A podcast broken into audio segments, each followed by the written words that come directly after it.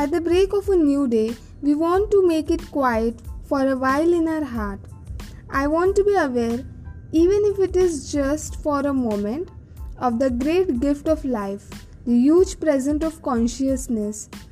I want to be aware, even if it is just for a moment, of the great value of every day, every hour added to life while getting step by step closer to the finale. I want to contemplate just for a while.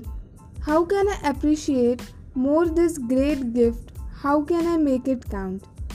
I do not want to spoil it with anger or ego centered emotions. I do not want to spoil it with focus on things that merely distract. I want to live a life focused a bit on how can I help, focused a bit on how can I learn and share, focused a bit on service and growth, focused a bit on noticing the opportunities that are here every day. I want to end this short contemplation about the upcoming day with asking for strength and clarity, a small prayer that I may manage to tune into that enormous creative intelligence in the universe that we call our God, that is here all the time for us to tune into to get a bit close to.